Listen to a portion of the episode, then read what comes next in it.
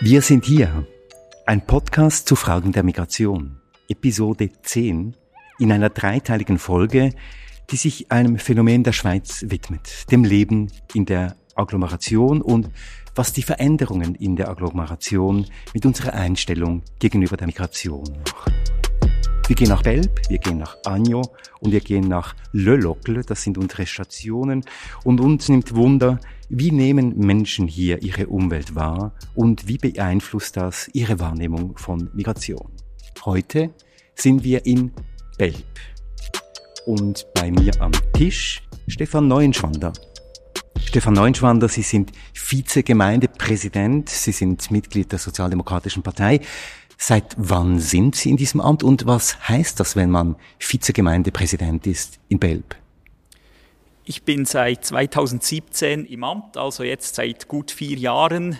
Und als Vizegemeindepräsident hat man natürlich eine große Verantwortung. Man ist der stellvertretende Präsident, äh, kommt viel in Kontakt mit Menschen und befasst sich intensiv mit der Gemeindeentwicklung.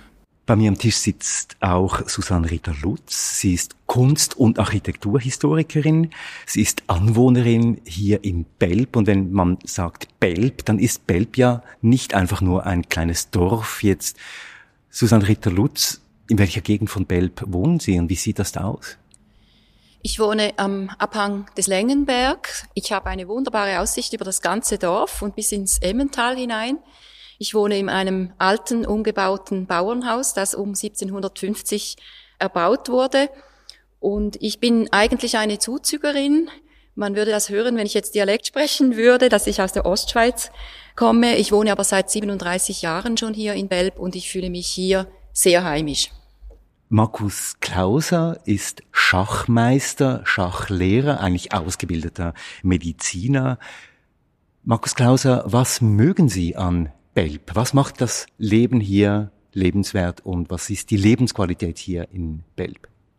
Ja, äh, es gibt viele Vereine, es gibt äh, durchaus ein aktives Dorfleben, aber ähm, ja, es ist nicht alles, was mir so gut gefällt. Es gibt auch äh, anderes, ähm, aber dazu vielleicht später. Wunderbar. Am Tisch sitzt auch äh, Denise Efionai Mäder. Sie arbeitet am Forum für Migrationsforschung, ist dort stellvertretende Leiterin. Denise Efionai Mäder, Sie haben Ihre Forschung ähm, zu den Fragen der Migration und der äh, Veränderungen in den Dörfern und Agglomerationen hier auch in Belp durchgeführt. Was ist Ihnen geblieben als, als Erinnerung, als Sie hier in Belp waren? Ich habe eine sehr gute Erinnerung als an Belp, obwohl das Wetter nicht gerade günstig war. Es regnete und war ziemlich kühl für einen August, aber wir wurden sehr gut aufgenommen und hatten eigentlich einen regen Austausch, zum Teil auch recht kontrastierte Meinungen. Ähm, ja, ich hab's gut in Erinnerung. Jetzt sitzen wir hier im Aaresaal in, in Belp im Dorfzentrum. Hier finden normalerweise die Gemeindeversammlungen statt. Belp ist eine der wenigen Gemeinden, die äh, von dieser Größe, die noch eine Gemeindeversammlung haben. Jetzt, Stefan Neuenschwander, wenn Sie ganz kurz die Punkte, die im Moment so ein bisschen brennend sind hier in der Gemeinde, beschreiben würden und ein paar Kenndaten. Was ist Belp? Ja, das mache ich sehr gerne. Vielleicht einleitend die Fakten und Zahlen zu unserer Gemeinde. Belp hat rund 11.500 Einwohnerinnen und Einwohner und ist die 13. größte Gemeinde im Kanton Bern. Lange Zeit waren wir eher ein ländliches Dorf. Erst durch die Ortsplanungsrevision im Jahr 2006 sind wir stark gewachsen und haben immer mehr urbane Züge angenommen. In den Spitzenjahren 2012 bis 2014 war Belp zeitweise die Gemeinde im Kanton Bern mit dem größten Wachstum. Damals sind wir pro Jahr rund 650 Personen gewachsen. Das heißt von 9.500 auf 11.500 Einwohnern innerhalb von drei Jahren. Hinzu kam die Fusion mit der Gemeinde Belberg im Jahr 2012. Seit einigen Jahren sind nun fast alle Baulandreserven ausgeschöpft und der Zuwachs hat stark abgenommen. Doch die nächste Ortsplanungsrevision ist vorbereitet und wird diesen Herbst zur Abstimmung kommen. Dabei wurde darauf geachtet, dass sich Bell maßvoll weiterentwickeln kann. Einen erneuten Bauboom wie in den letzten zehn Jahren soll es dieses Mal nicht mehr im gleichen Ausmaß geben. Dann vielleicht noch, ist Belp eine Aglo-Gemeinde oder nicht? Ja, Belp ist eine Agglomerationsgemeinde der Stadt Bern und die Zentrumsgemeinde im Gürbetal. Doch trotz unserer Nähe zur Hauptstadt ist Belp ein noch relativ autonomes Dorf. Wir haben immer noch sehr viele Angebote selber vor Ort und müssen nicht auf andere Gemeinden ausweichen. Und zum Anteil der Migration kann Folgendes gesagt werden. Infolge des großen Wachstums in den letzten Jahren war der Migrationsanteil automatisch auch groß. Jedoch ist davon auszugehen, dass vor allem Leute aus der Stadt und den umliegenden Gemeinden nach Belp gezogen sind. Dieser Trend von der Stadt in die Aglo zu ziehen ist ja bekannt. Hingegen ist der Ausländeranteil in den letzten Jahren nur minimal von 12 auf 15 Prozent gestiegen. Jetzt wurde Belp ausgewählt für ein ganz besonderes Forschungsprojekt, über das wir hier auch sprechen.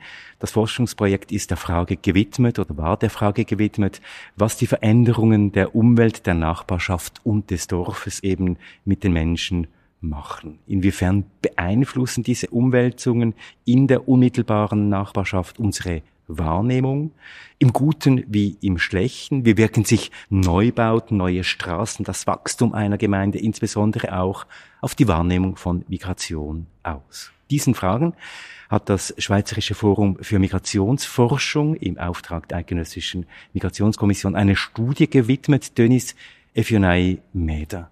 Warum dieses Projekt mit diesem Ansatz, den ich jetzt gerade beschrieben habe? Ähm, wir, es entstand eigentlich aus einer Diskussion heraus, wo verschiedene Migrationsforschende, Leute aus den Behörden und ähm, Einwohner von der Stadt Bern zusammen diskutierten und das Gefühl hatten, dass wir eigentlich relativ wenig wissen, wie ähm, Migration in Dörfern oder in Agglomerationen erlebt wird. Und ähm, aus, aus dieser Fragestellung, wir befassen uns schon lange mit Migration, immer unter bestimmten äh, Blickpunkten und auf bestimmte Probleme der Integration, de, des Asyls und so weiter fokussiert. Aber ähm, es gibt relativ wenige Studien, die ergebnisoffen an die Frage herangehen. Und genau das wollten wir tun. Und deshalb haben wir auch nicht die Frage Migration in den Vordergrund gestellt und uns auch nicht als, Forum für Migrationsstudien bekannt gemacht in, in, den Gemeinden, die wir besucht haben, sondern wir haben die Leute nach ihrer Wahrnehmung des Wandels in ihrer direkten Umgebung gefragt. Und was wollten Sie herausfinden? Erklären Sie das. Wir nochmal. wollten wissen, ob Migration ein wichtiges Problem für die Leute ist oder vielleicht auch eine große Chance darstellt. Wir wollten einfach wissen, ob Migration überhaupt im Vordergrund steht und wenn denn, wie, wie sie mit Migration umgehen, was sie erleben, ob sie direkte Erfahrungen haben, seien es negative oder positive. Und können Sie ganz kurz zusammenfassen, was da herausgekommen ist? Also interessant war, dass Migration zwar ein relevantes Thema ist, aber nicht, nicht alle beschäftigt. Also rund zwei Drittel haben äh, bei ihren Antworten sind sie irgendwann auf die Migration zu sprechen gekommen, ein Drittel überhaupt nicht. Und interessant ist auch, dass die Wahrnehmung von Migration sehr differenziert und vielfältig ist. Die Leute ähm, sprechen auch häufig recht, recht selbstkritisch, sagen, ja, es gibt gute Seiten, vielleicht kenne ich das auch zu wenig, gibt auch problematische Seiten. Also keine dramatische Situation, nichts, wo man sagen würde, die Menschen erleben jetzt Migration als etwas Dramatisches. Nein, und da hat man dann, also wir hatten dann wirklich so ein bisschen ähm, das Erwachen, dass man eben vielleicht zu sehr immer auf die Migrationsprobleme, im Sorgenbarometer gibt's ja das sogenannte Ausländer- und Immigrationsproblem, das dann auch genannt wird von etwa 30 Prozent der Leute. Aber ähm, wir hatten wirklich den Eindruck, nein, das ist nicht ein vordringliches Problem. Und wenn Sie jetzt ganz kurz einleitend sagen könnten, was ist denn das vordringliche Problem? Interessant ist, dass eine große Mehrheit der Leute doch verunsichert sind durch einen raschen Wandel genau dort, wo der Wandel relativ rasch ist, wo viel gebaut wird, wo der Verkehr zunimmt, wo vielleicht Vereine wegsterben, dort sind die Leute besorgt. Ja, dann reden wir doch über diese äh, Veränderungen. Mich nimmt jetzt mal Wunder, wie Sie eigentlich die Veränderungen hier in Belp wahrgenommen haben. Markus Klauser, wie haben Sie die Veränderungen, von denen ja Stefan Neunschwander vorhin schon erzählt hat, wie haben Sie diese Veränderungen wahrgenommen? Sie leben ja schon seit langem in dieser Gemeinde. Ja, es kommt darauf an, wie weit wir zurückschauen wollen. Ähm, ich habe erlebt, äh, als es die Galactina noch gab, das ist äh, diese äh, äh Milchpulverfabrik gewesen, Kindermilchpulver. Und, äh, und heute ist jetzt dort eine Überbauung, ähm, ein Hotel und äh, ein Alterszentrum. Eben das sind dann schon äh, große Veränderungen, die haben auch sehr viel Zeit beansprucht. Dann, wie hat sich der Bahnhof verändert? Das habe ich alles auch äh, mitbekommen. Ähm, es gibt ganz viel zu nennen. Ähm, ich weiß nicht, ich, äh, es gibt auch Veränderungen, die ich nicht so in positivem Licht sehe. Zum Beispiel gibt es beim Dorfeingang in Belp, wenn man von Kehrsatz her fährt, gibt es ein Motel und das ist eigentlich gar kein Hotel oder Motel, das ist ein Bordell. Und Belp braucht das meiner Meinung nach nicht, aber es ist einfach da. Und äh, es war noch nicht lange her, da gab es dort eine, einen Rockerbandenkrieg und das war dann schon schockierend. Belp in den Negativschlagzeilen in der ganzen Schweiz. Und äh, wenn man heute zum Beispiel äh, Bandidos recherchiert, dann findet man das sofort, diesen Artikel zu diesem Ereignis in Belp. Äh, die Politik in Belp hat irgendwie nie Stellung genommen, meines Wissens. Ähm, eben das ist ein Beispiel, wo es nicht so toll aussieht. Aber ich, es gibt noch viel mehr zu sagen. Dieses Motel, das eigentlich kein Motel ist und auch kein Hotel, sondern möglicherweise ein Bordell, ist das nicht ein, möglicherweise, das ist so. Ist das ein Zeichen dafür, dass gewissermaßen das ländliche, das das dörfliche auch ein Stück weit verloren gegangen ist? Das ist schwierig zu sagen. Also ich meine, Belp hat eben äh, den dörflichen Charakter nach wie vor beibehalten. Es ist ein ganz starker Wille äh, der Einheimischen, dass Belp keine Stadt ist und eben ein Dorf ist und bleibt. Und das hat äh, ja, man sieht es eben auch an der Parteienlandschaft, äh, die sich nur äh, langsam verändert. Man sieht es äh, an der konservativen Grundeinstellung. Also ich sehe, ähm, das Urbane ist noch, noch nicht so in, in der Größe, wie man es vielleicht erwarten würde. Die Nähe zur Stadt würde eine größere urbane Eigenschaft von Belp voraussetzen, ist meine Meinung. Sie wohnen, Susanne Ritter Lutz, aus Ihrer Perspektive, wie hat sich das verändert in letzter Zeit? Für mich hat sich, war, als ich hierher gezogen bin, 1984, Belp wirklich ein Dorf, ein sehr schönes Dorf, rein von, vom Ortsbild her, von den Häusern her, auch vom vom Leben in diesem Dorf. Es gibt viele Vereine, das wurde bereits erwähnt. Man bekommt eigentlich alles für den täglichen Bedarf im, im Dorf und auch darüber hinaus. Ich habe immer gesagt, nur für Bücher und Schallplatten muss man in die Stadt Bern, alles andere bekommt man hier in Belp. Und was für mich ähm, sich in, der, in den Jahren seit 1984, als ich hierher gezogen bin, stark geändert hat, das ist der bauliche Charakter des Dorfzentrums. Es wurden sehr viele ältere Häuser abgebrochen. Ich kann mich gut erinnern an den ersten Einbruch in, in diesem dörflichen Ortsbild, den ich wahrgenommen habe. Das war der Abbruch eines Wohnhauses mit einem Lebensmittelladen unmittelbar neben dem Dorfschulhaus. Dieses Gebäude war parallel zur Straße gebaut, wie eigentlich die meisten Häuser in, in diesem Ortsbild. Und der Ersatzbau der Raiffeisenbank, das ist ein viereckiger, dunkler Klotz mit Flachdach. Er ist ganz anders orientiert. Das steht nämlich äh, um 90 Grad gedreht. Er nimmt überhaupt keinen Bezug mehr zum, zum gewachsenen Ortsbild. Vor dem Haus gibt es einen Platz, das ist ein Parkplatz natürlich, äh, ein gepflasterter Parkplatz.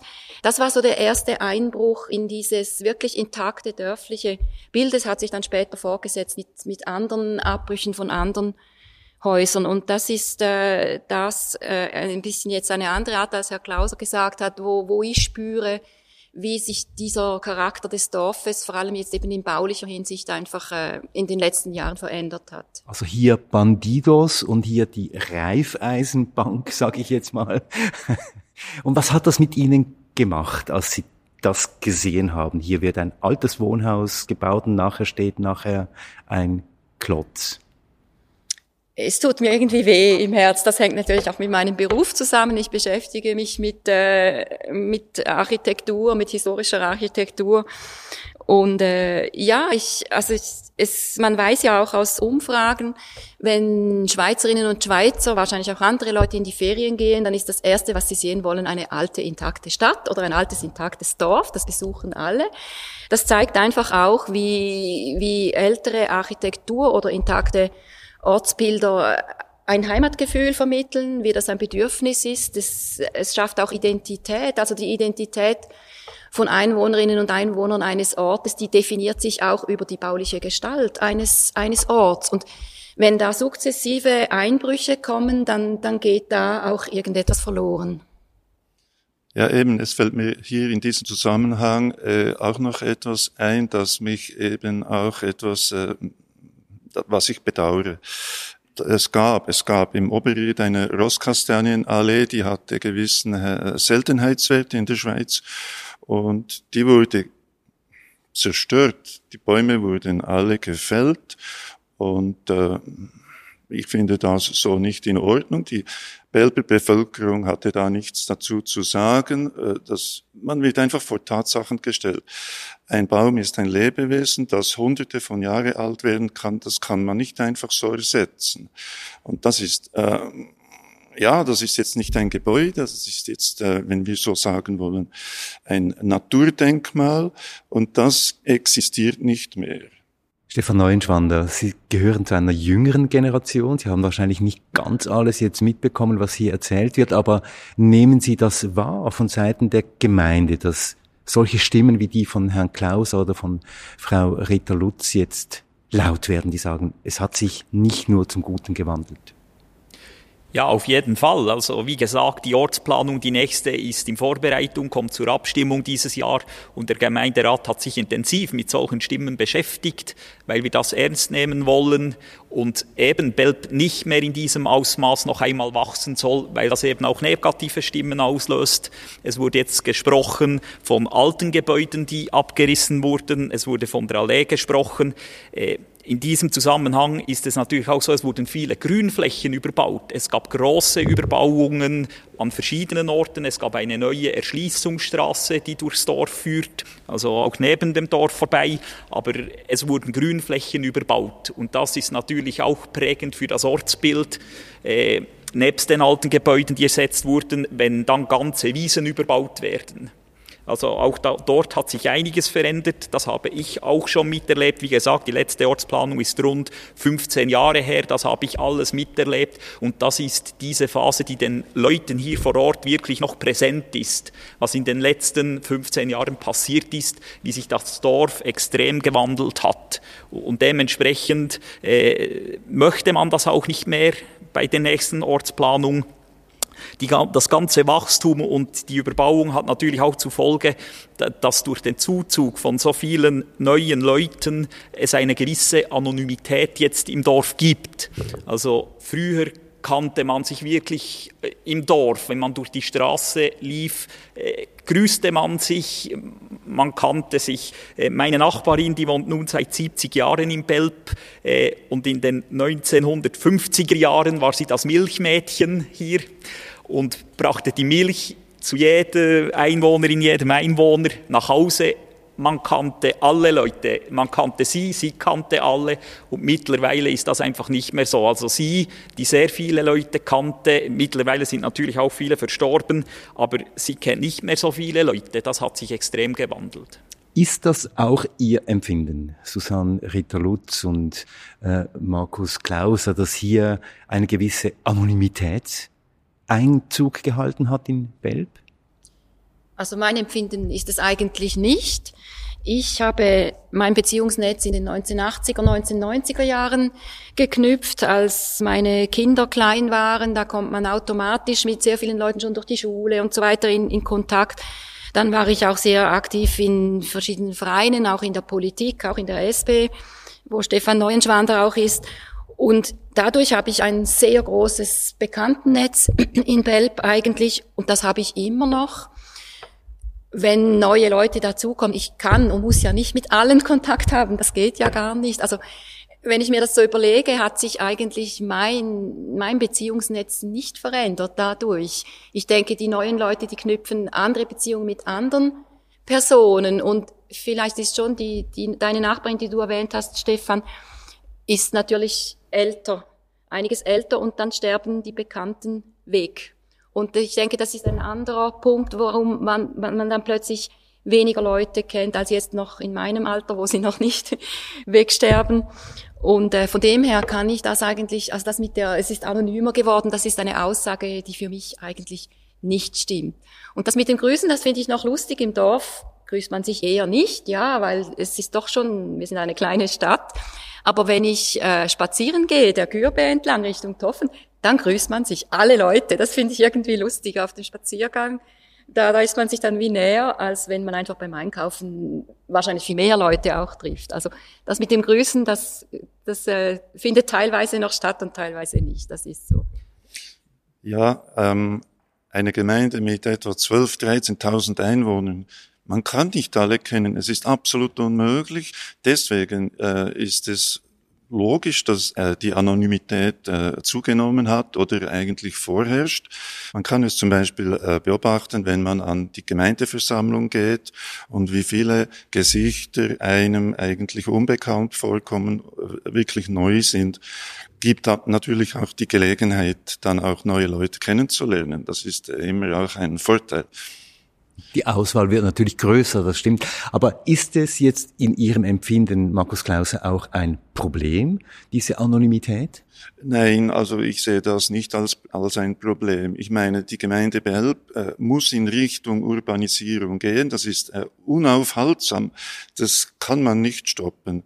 Ich meine, äh, wir haben schon ähm, Gespräche der Stadt Bern mit den Nachbargemeinden Bremgarten, Kehrsatz und noch weiter wegen einer Fusion. Ostermundigen wird möglicherweise mit der Stadt Bern fusionieren. Das ist vielleicht die einzige Fusion, die zustande kommt. Äh, also dieser Großraum könnte später vielleicht in in 50 Jahren, vielleicht ist das dann Großbären. Also das können wir vielleicht schon so absehen. Also ich, ich, ich denke nicht, dass wir die Urbanisierung irgendwie aufhalten können. Sind das jetzt, Denise Fianaimäder, so Gespräche, die Sie auch während Ihrer Forschung so gehört haben? Ist das eigentlich, was wir hier bereden, diskutieren, so typisch für diese Agglomerationsschweiz?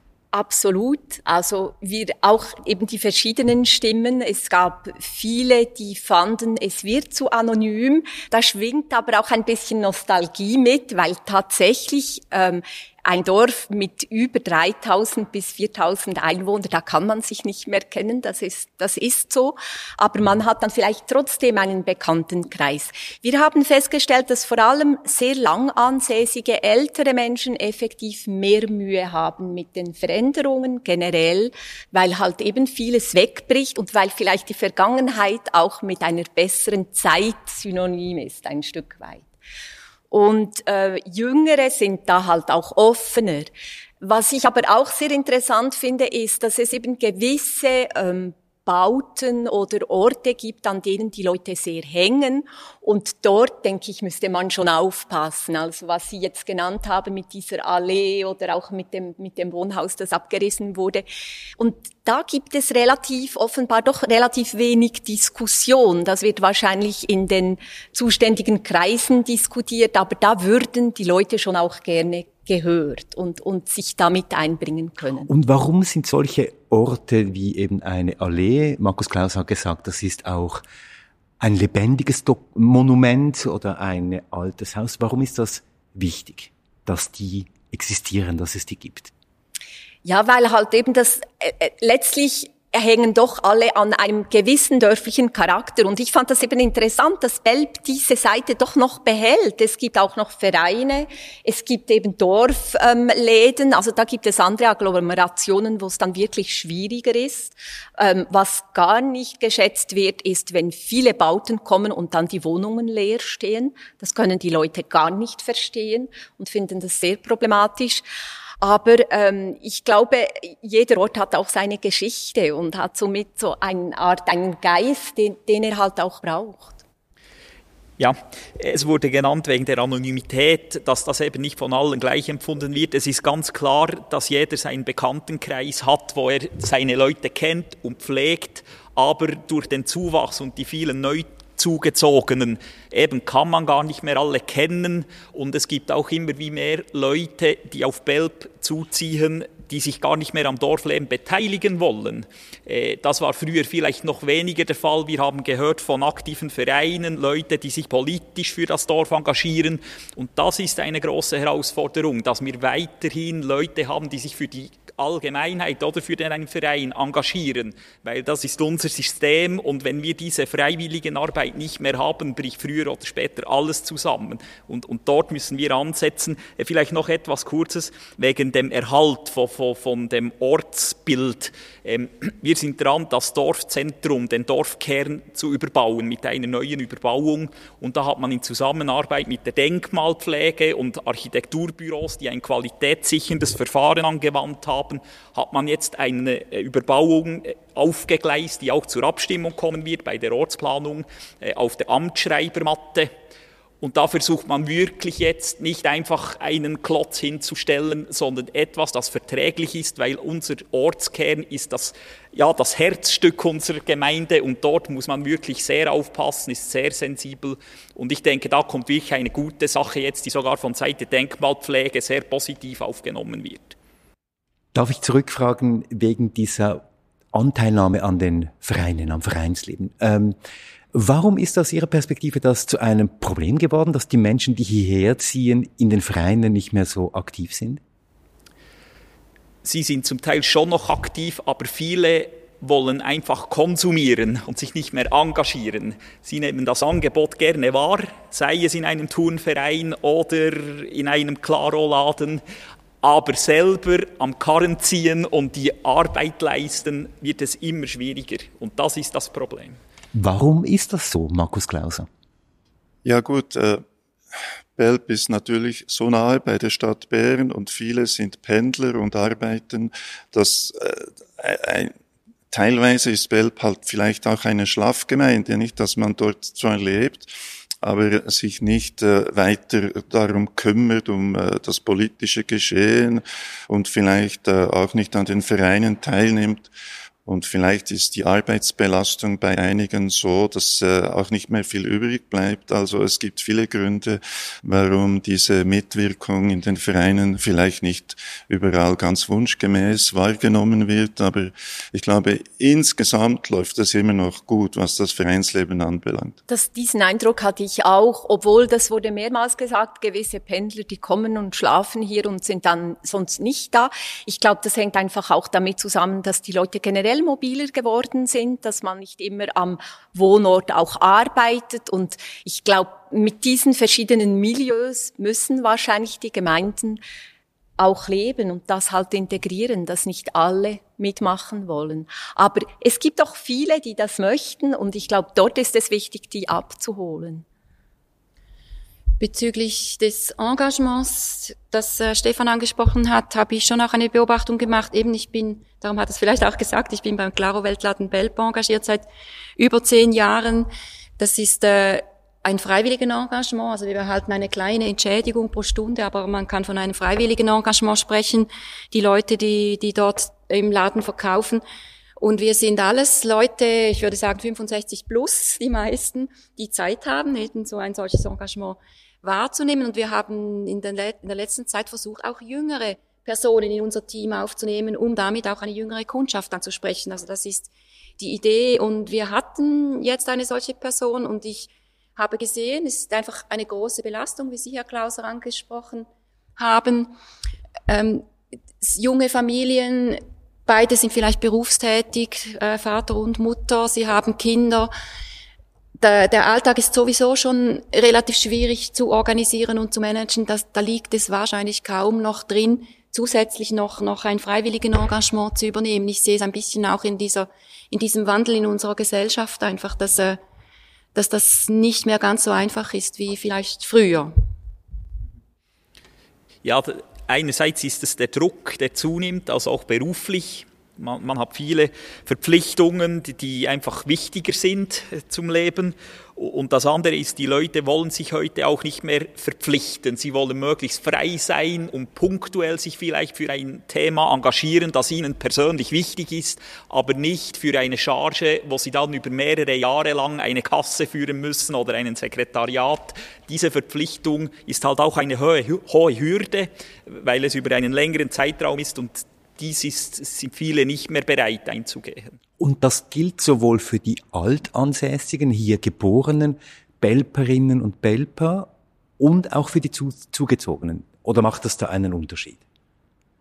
Sind die Zugezogenen vielleicht sogar engagierter, weil sie neu in eine Gemeinde kommen und sich hier engagieren möchten?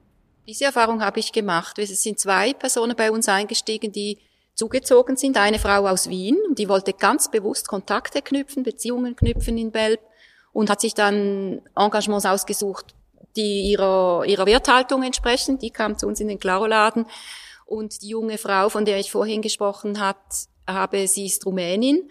Ihr ging es genauso. Sie wollte hier Fuß fassen, äh, die Sprache besser lernen, auch Beziehungen knüpfen. Also da, da ging es genau darum, sich zu integrieren eigentlich. Umgekehrt sehe ich es bei meinen Söhnen, die 1986 hier in Belp geboren worden sind, hier aufgewachsen sind.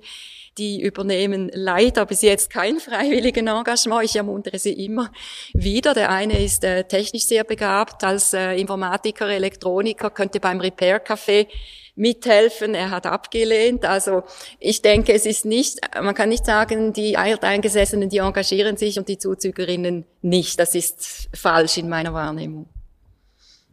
Und entspricht das ungefähr den Ergebnissen Ihrer Forschung, der Denise Fionaimäder? Ja, das hat sich schon so auch bestätigt. Ähm, ganz interessant ist auch, dass eben Leute, selbst wenn sie Ausländer oder Ausländerinnen sind, wenn sie mitmachen, wenn sie sich engagieren, werden sie eigentlich als Einheimische betrachtet. Also das ist ganz wichtig. Das ist vielleicht nicht ganz so einfach für alle.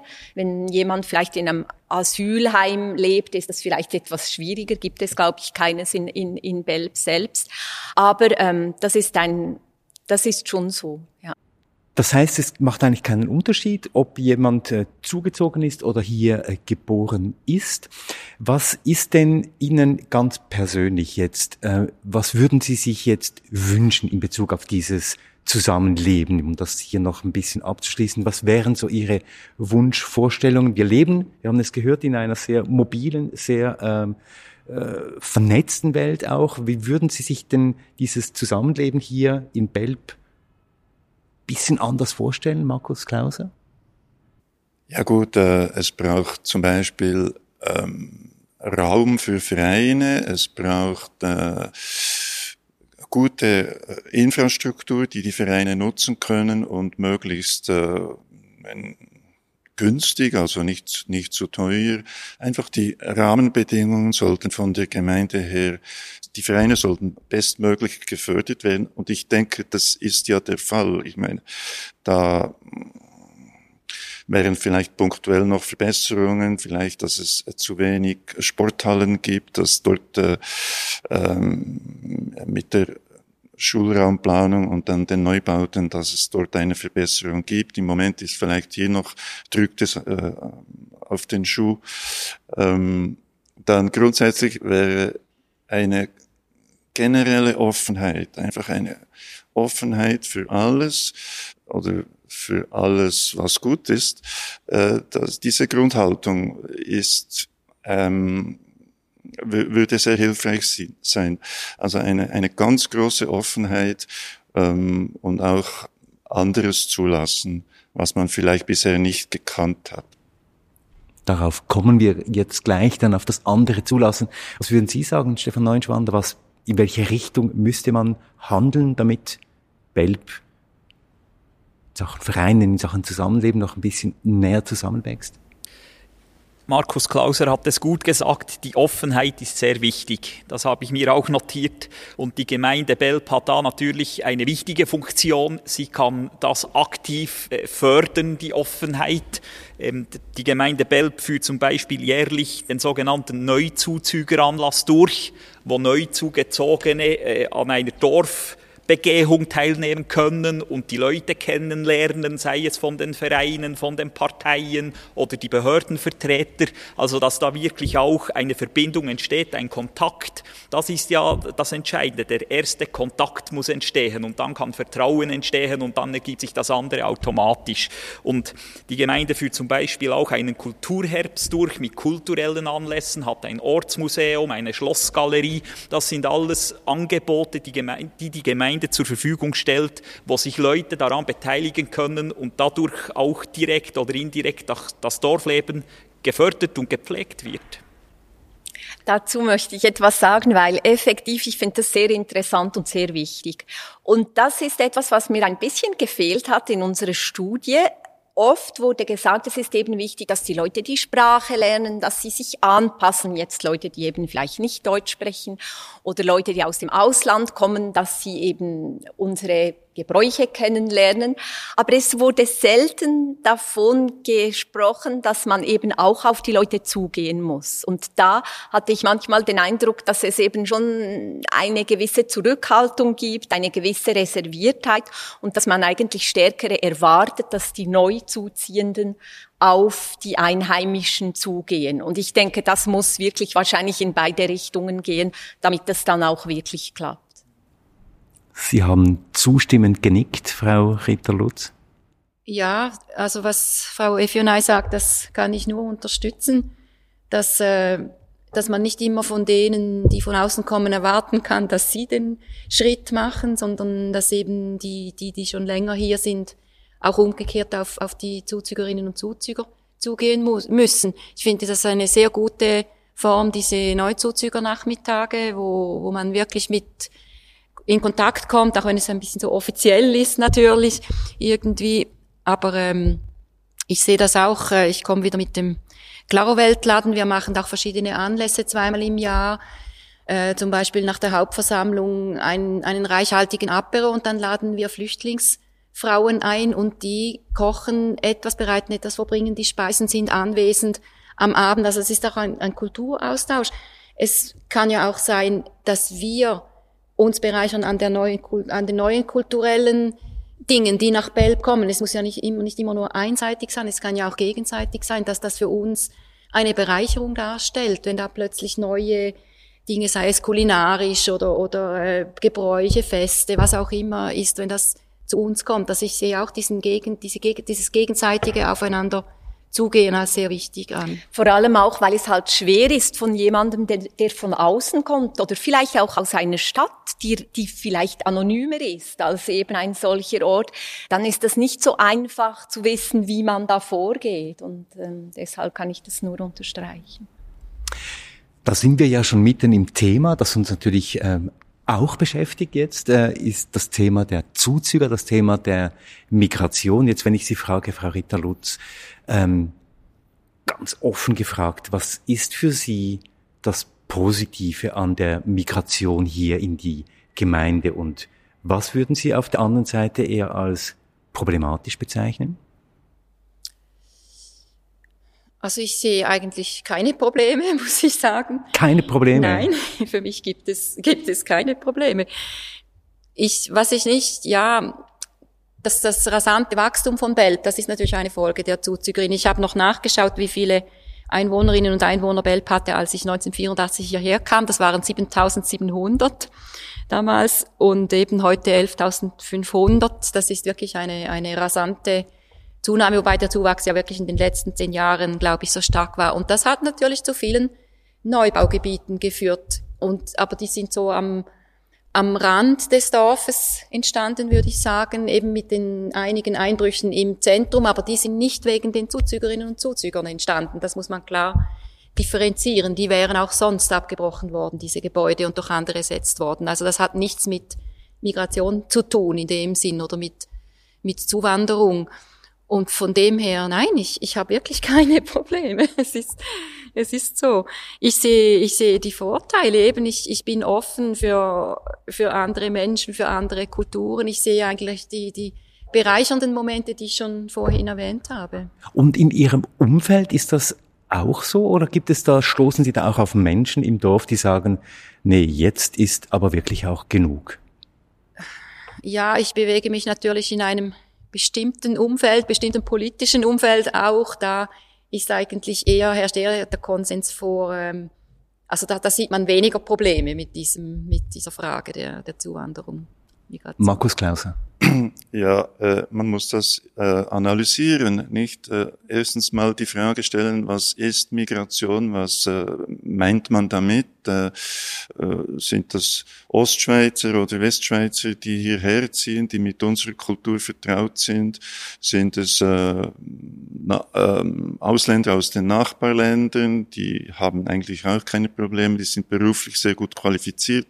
Oder sind es eben Asylsuchende aus äh, Staaten, ja zum Beispiel Äthiopien äh, oder Syrien oder was weiß ich woher, äh, die mit der Sprache äh, Schwierigkeiten haben, die äh, die Sprache nur mühsam lernen können. Im gewissen Alter geht das nicht mehr so gut und die oftmals keine Berufsausbildung haben. Eben also Migration ist nicht Migration. Man, man muss wirklich genau hinschauen, was meint man damit und ja, und wie kommen die, sagen wir jetzt mal Migranten nach Belp? Da muss man den Wohnraum anschauen, äh, welcher Wohnraum wird neu geschaffen. Und Belp äh, schafft guten Wohnraum, das sind äh, relativ äh, teure Wohnungen. Somit äh, ziehen wir eigentlich äh, gut ausgebildete äh, Familien oder Arbeitskräfte an und eigentlich weniger ähm, ja, Migranten, die uns vielleicht äh, mehr Probleme machen würden, allenfalls. Ähm, es gibt in diesem Zusammenhang Hang gibt es unser Nachbardorf Krersatz zu nennen. Krersatz hat eben eine, ähm, eine Siedlung, die nennt sich Hengelen und dort ist der Wohnraum ziemlich schlecht und schäbig und die haben, äh, die haben ganz viele ähm, Migranten aus Afrika und äh, aus, aus welchen Ländern auch immer. Das ist eigentlich eine Art Ghettoisierung, die dort in Kresatz stattgefunden hat. Ähm, die Gemeinde selber kann nicht wahnsinnig viel steuern. Sie können ja nicht, das ist ja Privateigentum einer Versicherung, diese, ähm, diese Wohnblöcke quasi äh, übernehmen und, und umbauen oder ihnen Vorschriften machen. Das, das geht nicht. Und aus diesem Grund hat Kresatz eine doppelt so hohe Sozialhilfequote als beispielsweise Belp. Also die haben Probleme, die wir zum Glück nicht haben, aber sie sind, sie sind sehr nahe, sie sind im gleichen regionalen Sozialdienst sind sie zu Hause. Das heißt, ja, äh, also wir sehen, wir sehen es äh, und äh, wir können nicht sagen, dass Migration keine Probleme verursacht. Also äh, das kann ich jetzt so nicht behaupten. Ist das gesteuert, Stefan Neunschwander? Will man Wohnraum schaffen, so wie das Markus Klauser gesagt hat, hier in Belb, um eben auch bestimmte Probleme fernzuhalten aus der Gemeinde? Man schafft einen bestimmten Wohnraum, um auch bestimmte Menschen fernzuhalten? Nein, das würde ich jetzt so nicht unterschreiben. Äh, am Schluss sind es ja die Privatinvestoren, die bauen. und damit auch beeinflussen, wer das auf Belp zieht. Äh, die Gemeinde stellt das Land zur Verfügung, sei es durch Einzonungen oder Umzonungen. Natürlich, äh, es gibt Möglichkeiten, günstigen Wohnraum vorzugeben. Das sieht man auch in der Stadt Bern, für das es diese Durchmischung gibt. Es geht ja nicht nur um Ausländer, die in günstigen Wohnraum wohnen wollen oder müssen. Es gibt auch Schweizer, die sich nicht eine teure Wohnung leisten können. Äh, da versucht man natürlich schon einen guten Mix hinzukriegen, aber am Schluss ist es der Investor, der baut und der befiehlt. Äh, also das ist nicht so einfach. Ich, ich möchte noch auf etwas anderes zu sprechen kommen, äh, und zwar der Zuwachs, eben es gibt viele Chancen, man muss offen sein. Für die Gemeinde ist es eine große Herausforderung, auch bezüglich der Infrastruktur. Denn wenn es mehrere Leute gibt, die auf Belp kommen und mehr Familien, dann müssen zum Beispiel auch neue Schulhäuser gebaut werden oder es braucht mehr Turnhallen, wie es auch genannt wurde. Also da ist die Gemeinde auch gefordert, die nötige Infrastruktur zur Verfügung zu stellen. Und hier haben wir gemerkt, wir wurden vielleicht die letzten 10, 15 Jahre auch von dem rasanten Wachstum ein bisschen überrumpelt und merken, wir haben einen Nachholbedarf. Die Gemeinde ist jetzt dran, Schulhäuser zu sanieren, neue Turnhallen zu bauen, äh, weil das eine Folge ist durch das Wachstum und wir müssen dafür sorgen, dass wir auch die nötige Infrastruktur haben, die, die diese, dieses Wachstum tragen kann. Also dieses Spannungsfeld ist wirklich nicht auflösbar. Auch viele Leute haben gesagt, sie bedauern es, dass Grünflächen verschwinden, dass mehr gebaut wird. Aber es ist ein Vorteil, dass es eben öffentlichen Verkehr gibt, dass es eben mehr Läden gibt und so weiter. Also, und viele Leute sind sich, das fand ich auch sehr interessant, wirklich de dessen auch bewusst und sind auch selbstkritisch. Sie möchten gewisse Dinge nicht, aber sehen doch ein, dass sie nicht zu vermeiden sind. Vielleicht noch ein kleiner Hinweis ähm, zu Asylsuchenden oder zu schwarzen Menschen. Wir hatten in verschiedenen Gemeinden hatten wir ab und zu ältere Leute, die sich auch fürchten von ähm, schwarzen Menschen, weil sie, sie einfach die, die sich nicht gewohnt sind und, aber interessant war es, dass es eigentlich kaum Erfahrungen gab, wo sie dann wirklich Probleme, konkrete Probleme hatten. Also hier wurde gesagt, offenbar hätte es Graffitis gegeben in, in der Nähe des Bahnhofs und gewisse hatten dann den Verdacht, dass das eben vielleicht Eritreer sein könnten aus den Nachbargemeinden. Aber es haben wirklich praktisch nie, haben uns Leute dann auch effektiv von konkreten Problemen erzählt, die sie selbst hatten. Bestätigen denn Ihre Untersuchungsergebnisse, Dönisse Fionaimäder, die äh, These, dass je mehr Kontakt Menschen haben mit Menschen aus anderen Ländern, aus anderen Kulturen, je näher dieser Kontakt ist, je enger dieser Kontakt ist, desto geringer sind auch die Ängste? In, Im Großen und Ganzen schon, ja. Es kommt natürlich immer darauf an, welcher Kontakt in welchem Umfeld, aber die, diese sogenannte Kontaktthese äh, lässt sich schon in breiten ähm, Kreisen bestätigen. Also es ist ja auch meistens, das sieht man ja auch in den Landesteilen in der Schweiz so, dort, wo es eigentlich mehr ausländische Migration gibt, ist auch die Offenheit der gegenüber auch größer. Ja, diese Grundeinstellung, dass man Angst hat vor dunkelhäutigen Personen, äh, ja, das sind auch viele Vorurteile, die man einfach aus den Medien oder in Filmen oder so entnimmt und das prägt die Leute. Und deshalb ist es wirklich wichtig, äh, dass man diesen Kontakt auch hat mit solchen Leuten, dann kann man diese Vorurteile abbauen und die Ängste abbauen. Äh, da merkt man plötzlich, ja, diese Menschen sind gar nicht gefährlich, das sind auch Leute wie du und ich. Äh, wegen dem ist, ist das sehr wichtig, diese diese Offenheit und nicht mit diesen Vorurteilen gegenüber andersheutigen Personen oder auch anderssprachigen Leuten. Äh, die, in der Regel wollen die ja nichts Böses. Sie wollen auch ihr Leben leben und wir müssen miteinander zusammenleben in unserer Welt, oder? Also in Belp haben wir mit der Migration generell wenig Probleme, kaum. Es sind, ja, aber die, der, also der Ausländeranteil ist auch sehr unterdurchschnittlich, muss man schon sagen. Also, und ich, wenn ich das richtig verstehe, gibt es auch sehr wenige Sozialwohnungen natürlich. Ich will jetzt nicht sagen, ja, alle ja, Ausländer ja. sind in Sozialwohnungen, aber das ist natürlich auch, ähm, und ich nehme an, das kann doch ein Stück weit gesteuert werden, oder? Also der, zum Beispiel der Sozialwohnungsanteil.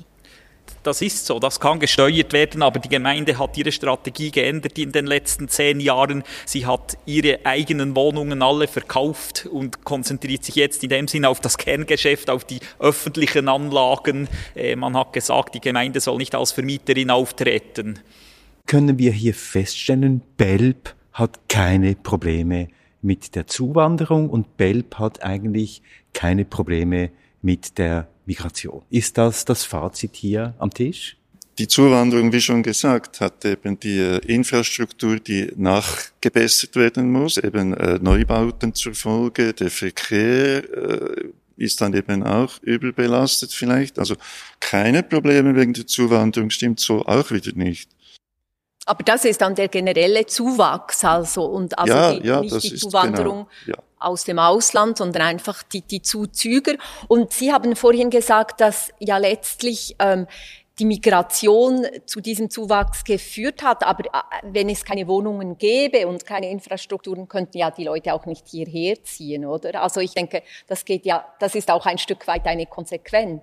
Ja, das ist, das ist richtig, das sehe ich auch so. Und bei, gerade beim, beim Verkehr, also der Autoverkehr, das ist auch etwas, was mich stört, wenn der Autoverkehr zunimmt, zumal ich auch an einer Durchgangsstraße wohne in meiner idyllischen Lage am Abhang der, der, Gürbe, der Straße, die durchs Gürbetal führt. Und da ist mir schon aufgefallen, dass einfach der, der Pendlerverkehr in die Stadt Bern von Arbeitstätigen zugenommen hat. Umgekehrt muss man sagen, wenn ich zurückdenke an die Zeit, die ich hier lebe, was im öffentlichen Verkehr gegangen ist, das ist wirklich stupend und frappant. Wir haben jetzt äh, sechs Züge pro Stunde nach Bern, davon einer ohne Halt bis Bern. Also ich denke, wenn man in Belp wohnt, ist man teilweise ist man schneller in der Innenstadt von Bern, als wenn man in Bern in einem Außenquartier wohnt und den Bus nehmen muss. Also äh, da, da ist ein, das ist, ich weiß nicht, wäre das sowieso gekommen, einfach mit der Modernisierung, oder ist das eine Folge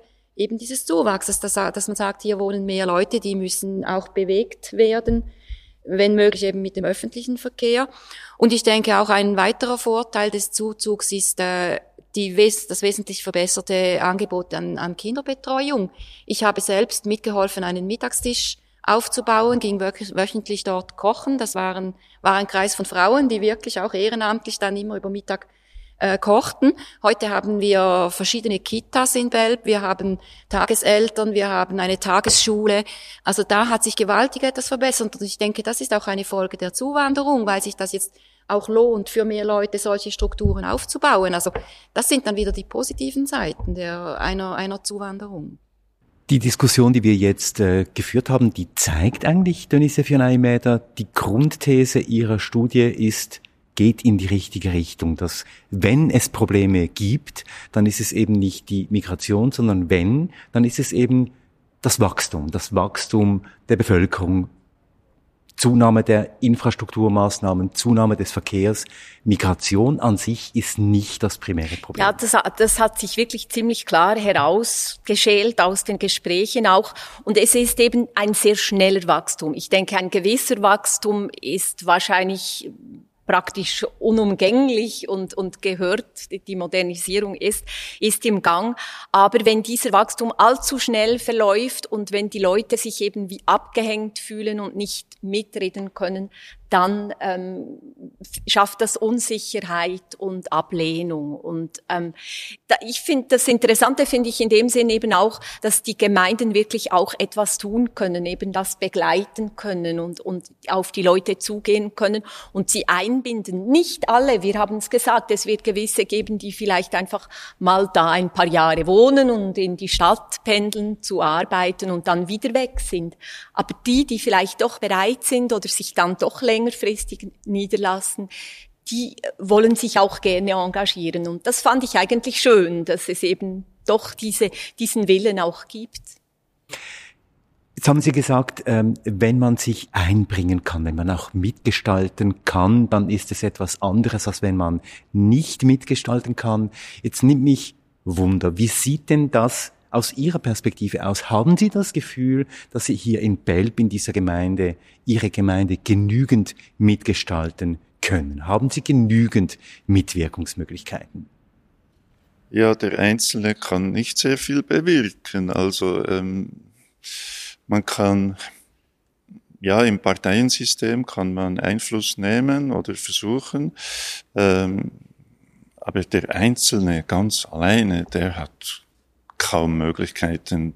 Er kann seine Stimme äh, erheben, er kann an diese Versammlungen gehen, wo die Ortsplanungs äh, die Ortsplanung neu aufgegleist wird. Man kann an der Gemeindeversammlung äh, ein Votum abgeben, aber der Einzelne ist, äh, ist da machtlos. Also nur im Verbund mit Gleichgesinnten, mit einem Initiativkomitee zum Beispiel, da hat man äh, Möglichkeiten. Also ich möchte daran erinnern, dass äh, so ein Initiativkomitee ein, äh, den Gemeinderat überstimmt hat. Äh, es wurde nämlich, das Mülle-Matt-Schulhaus wurde, äh, wird jetzt neu gebaut und nicht renoviert und der Gemeinderat hatte das eben, äh, ja, wollte das sanieren, diese Giftstoff ähm, einfach irgendwie äh, überdünchen und dann neu und, und nur teilweise neu bauen. Und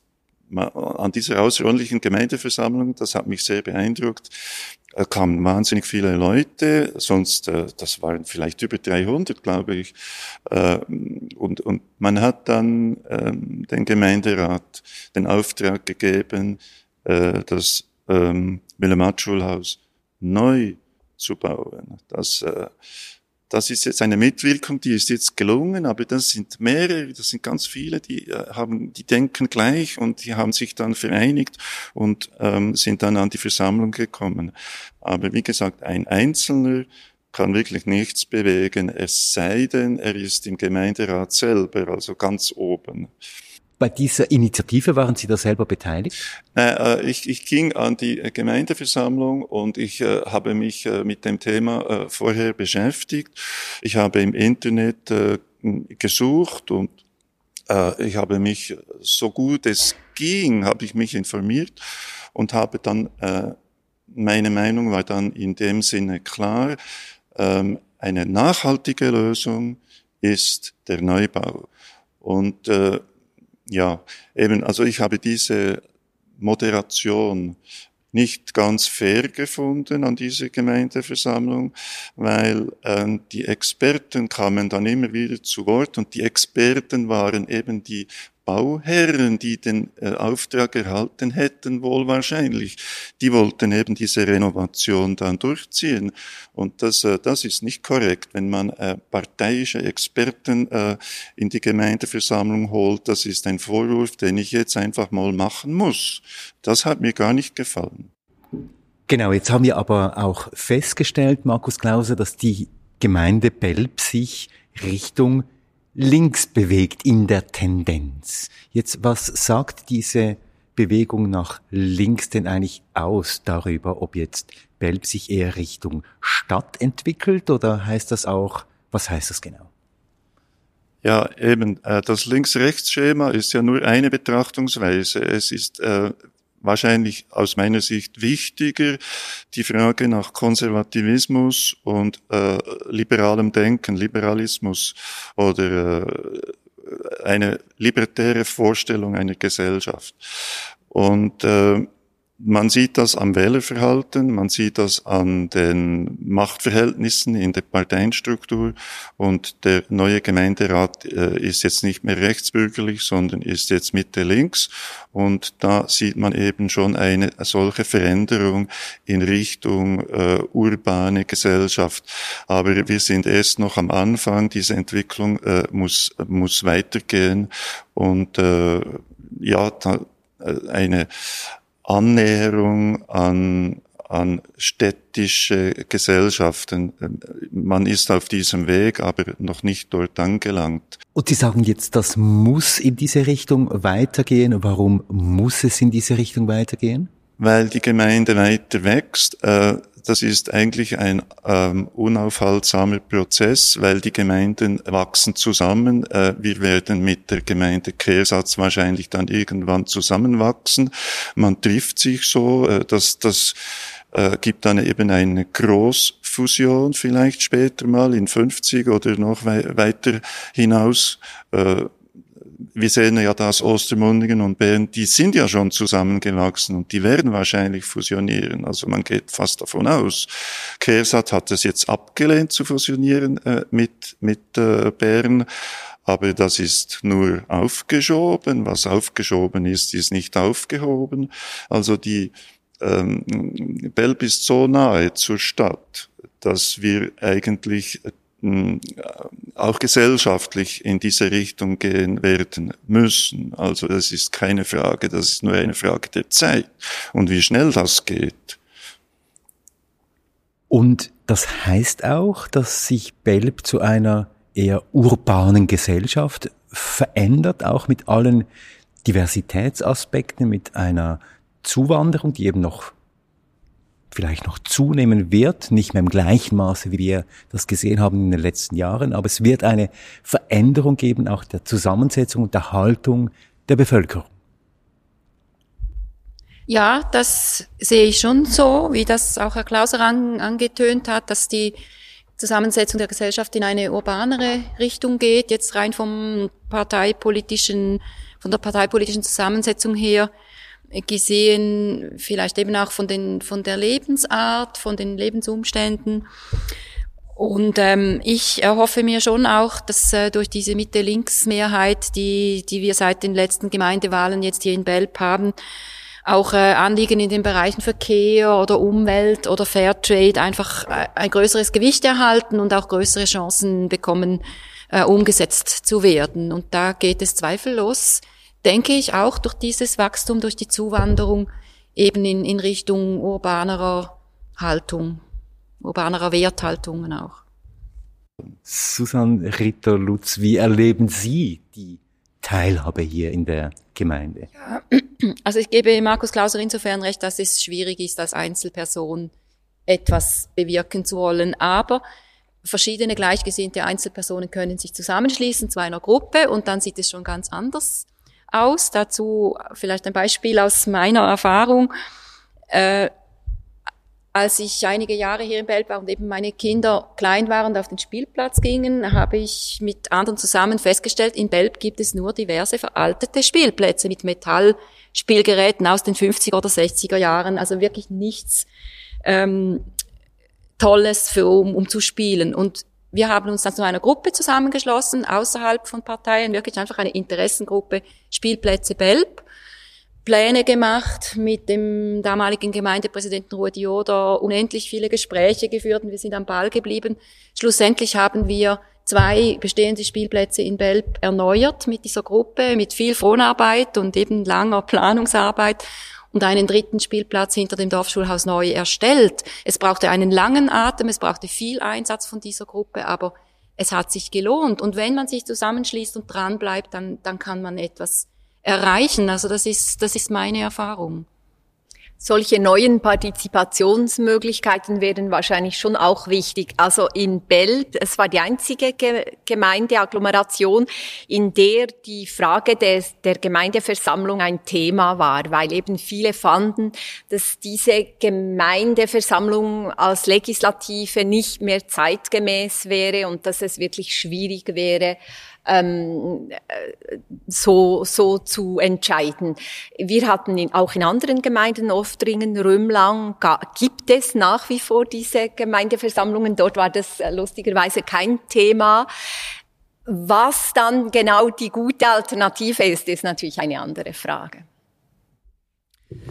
ja, ob eine Einzelperson nichts bewegen kann. Eben, Herr Klauser hat gesagt, der Gemeinderat kann das vielleicht, ich bin im Gemeinderat, aber auch ich kann als Einzelperson nichts entscheiden. Wir sind ein Gremium, so funktioniert unsere Demokratie, sonst wären wir eine Diktatur, wo einer befiehlt, wie es läuft. Wir haben gehört, äh, das Wachstum ist eine große Herausforderung und wir haben im Belb jetzt eigentlich das Glück auch ein bisschen, aber auch die Herausforderung, dass jetzt gleich die Ortsplanung bevorsteht.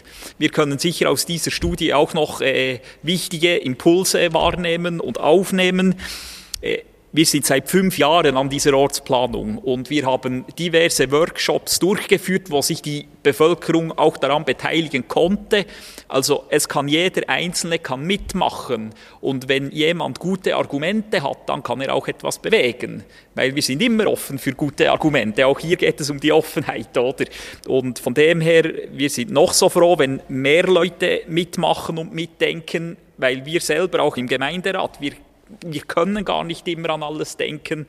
Und von dem her, die Partizipation ist etwas sehr Wichtiges und, und, wird hier gelebt. Aber es ist so natürlich, wenn man etwas erreichen will, das politisch vielleicht im Gemeinderat nicht gerade oberste Priorität hat, dann kann man sich mit einem Komitee, einem Zusammenschluss, einer Initiative äh, natürlich mehr Durchschlagskraft äh, erhalten, um etwas durchzusetzen. Aber grundsätzlich sind wir sehr offen von Seite Gemeinde und probieren auch die Meinungen extern aufzunehmen.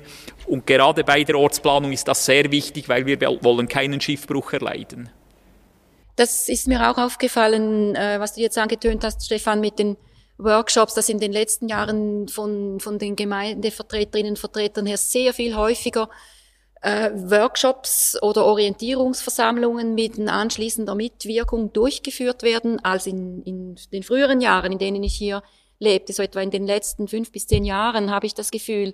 Und das finde ich sehr gut. Und das ist wirklich eine Möglichkeit der Partizipation und auch die, die Meinung abholen, wie du sagst, einerseits, um nicht Schiffbruch zu erleiden, wenn ein Projekt dann sehr weit gediehen ist, wie jetzt im Aglolag in Biel-Nidau, das ich heute Morgen gehört habe, das jetzt nach neun Jahren Planung eben beerdigt wird.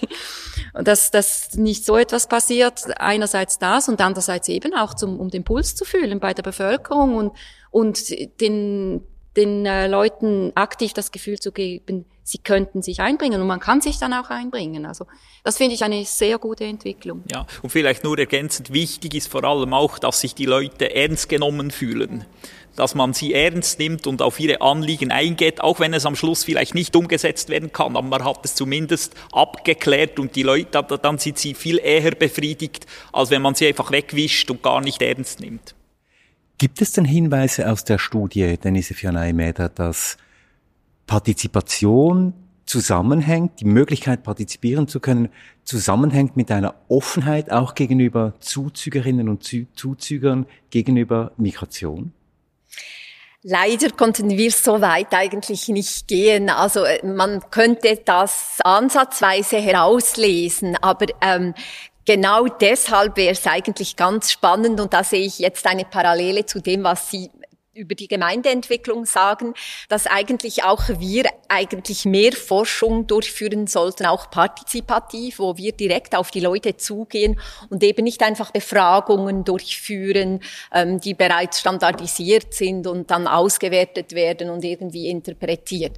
Es ist natürlich ein Aufwand und da kann ich auch nachvollziehen, dass das nicht einfach ist, weil wir haben das selber gesehen, auch hinzufahren, die Leute anzusprechen, das war auch schon logistisch, war das ein großer Aufwand. Es hätte viel einfacher über Internet ähm, mit Online-Fragebogen ähm, durchgeführt werden können. Aber nein, das haben wir nicht und ich fände, das wäre schon interessant. Dann gebe ich die Frage hier gleich als Abschlussstatement hier in die Runde, Markus Klauser. Führt mehr Partizipation, mehr Teilhabe auch zu mehr Offenheit gegenüber Andersdenkenden, gegenüber Menschen, die von anderen Orten hierher kommen? Weiß nicht, ob man das einfach so beantworten kann. Es kann so oder so sein.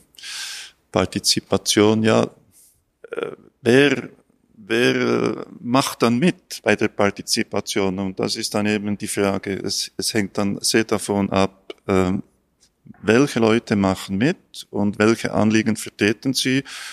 Und dann müsste man eben auch die Neuzu Neuzuzüger, äh, oder auch Migranten jetzt ganz allgemein gesprochen äh, zu, äh, mit einbeziehen können in der Partizipation, damit sie ihre Anliegen dann eben auch vorbringen können. Ansonsten wäre es dann einseitig.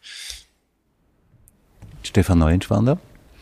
Also die Partizipation ist aus meiner Sicht etwas sehr Wichtiges für uns und unsere Bevölkerung. Es gibt Zufriedenheit, wenn die Leute mitwirken dürfen, können, dann sind sie zufriedener, als wenn über sie bestimmt wird. Und wir in der Schweiz haben ja das große Privileg, dass hier eben jeder mitmachen darf und äh, sich einbringen kann. Und ich denke, dass das trägt dazu bei, dass wir hier eine sehr stabile Lage in der Schweiz haben, wo die große Mehrheit zufrieden ist. Und von dem her äh, ist das sehr wichtig, gerade in der Politik, dass diese Partizipation gelebt wird und auch den Leuten zur Verfügung gestellt wird. Susanne Ritter-Lutz. Ich weiß nicht, ob es einen unmittelbaren Zusammenhang gibt zwischen Partizipationsmöglichkeit und Offenheit gegenüber der Zuwanderung. Aber ich denke eher, dass es eine Frage der, der Offenheit jeder Person grundsätzlich ist gegenüber, also Neues an sich heranzulassen oder zum Vornherein abzulehnen.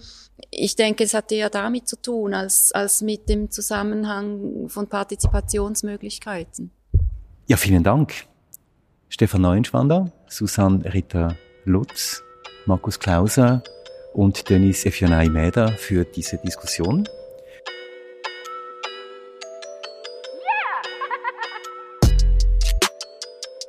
Das war Episode 10 von Wir sind hier. Das ist eine Produktion von Podcast Lab im Auftrag der Eidgenössischen Migrationskommission. Zu hören auf www.ekm.admin.ch, auf www.podcastlab und überall, wo es gute Podcasts gibt, also auf Spotify, auf Deezer, auf Apple Podcast und so weiter. In der nächsten Episode gehen wir nach Le Locle. Mit ähnlichen Fragen, mit ähnlichen Anliegen. Wir bleiben dran und Sie hoffentlich auch. Und wenn Sie Fragen haben, Anregungen oder wenn Sie die Studie beziehen wollen, schreiben Sie uns unter ekm.ekm.admin.ch.